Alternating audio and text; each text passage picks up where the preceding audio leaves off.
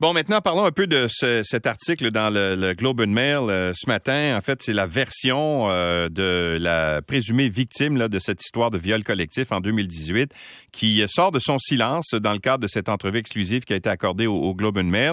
Euh, elle dit qu'elle s'est sentie vulnérable et exposée depuis que le scandale a été rendu public. Elle estime qu'il est nécessaire de défendre sa version et sa réputation. Pour parler de l'impact que ça peut avoir et pourquoi elle sort aujourd'hui, Charles Béco Côté est avocat criminaliste. Bonjour, Monsieur Côté. Bonjour. Alors, euh, si, vous, si vous étiez l'avocat de cette personne qu'on appelle EM là, pour préserver son identité, est-ce que vous seriez sorti, vous aussi, euh, dans le Globe and Mail? Vous savez, j'ai euh, un, un, malaise de voir tout ce qui est étalé sur la place publique relativement à cette histoire-là, compte tenu de l'enquête policière en cours et qu'éventuellement, il y a un risque euh, sérieux d'accusation criminelle qui seront portées.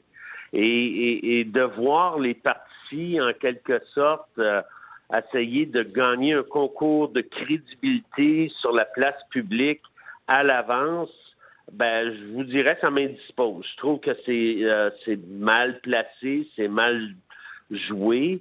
Euh, on sait que dans l'affaire présente, là, dans la, sortie la plus récente qui est rapportée dans le Globe and Mail, elle parle d'avoir euh, passé un test de polygraphe pour euh, hausser sa crédibilité. Vous savez, en droit criminel, c'est pas admissible parce que le polygraphe, c'est pas infaillible. Ça peut, ça ne fait que constater les changements euh, euh, physique chez une personne lorsque confrontée à une question qui pourrait être euh, pour laquelle elle va mentir ou dire la vérité.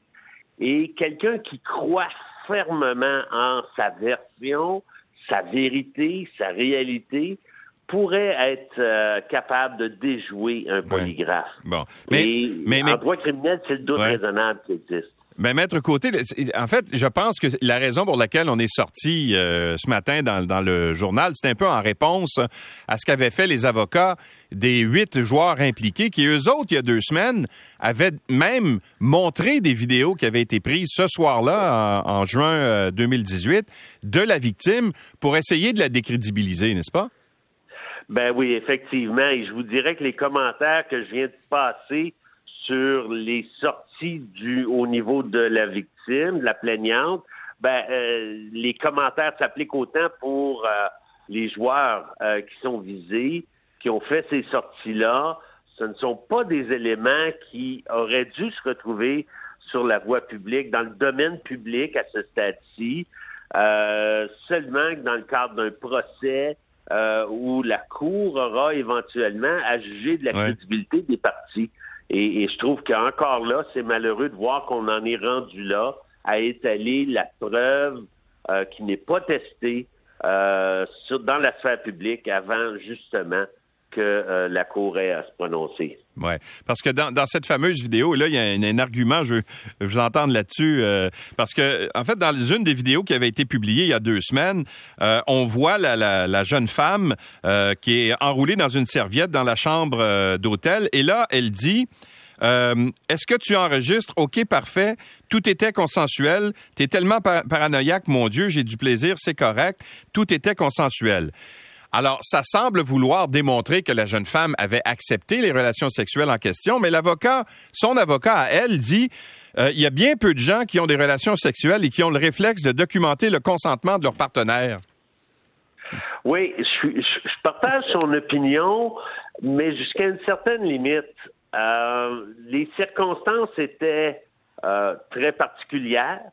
On, dans l'intimité, un couple, effectivement, jamais ça viendra à l'esprit de quelqu'un de dire, ben là, ben, veux-tu euh, confirmer à la, sur mon téléphone là que c'était consensuel la relation? Je vous dirais que peut-être ça va changer dans le futur là, mais là, parce qu'il y avait plusieurs personnes impliquées, j'ai comme l'impression que certains des participants se sont dit, hey my God, il y a un risque de dérapage mais il aurait peut-être dû y penser avant.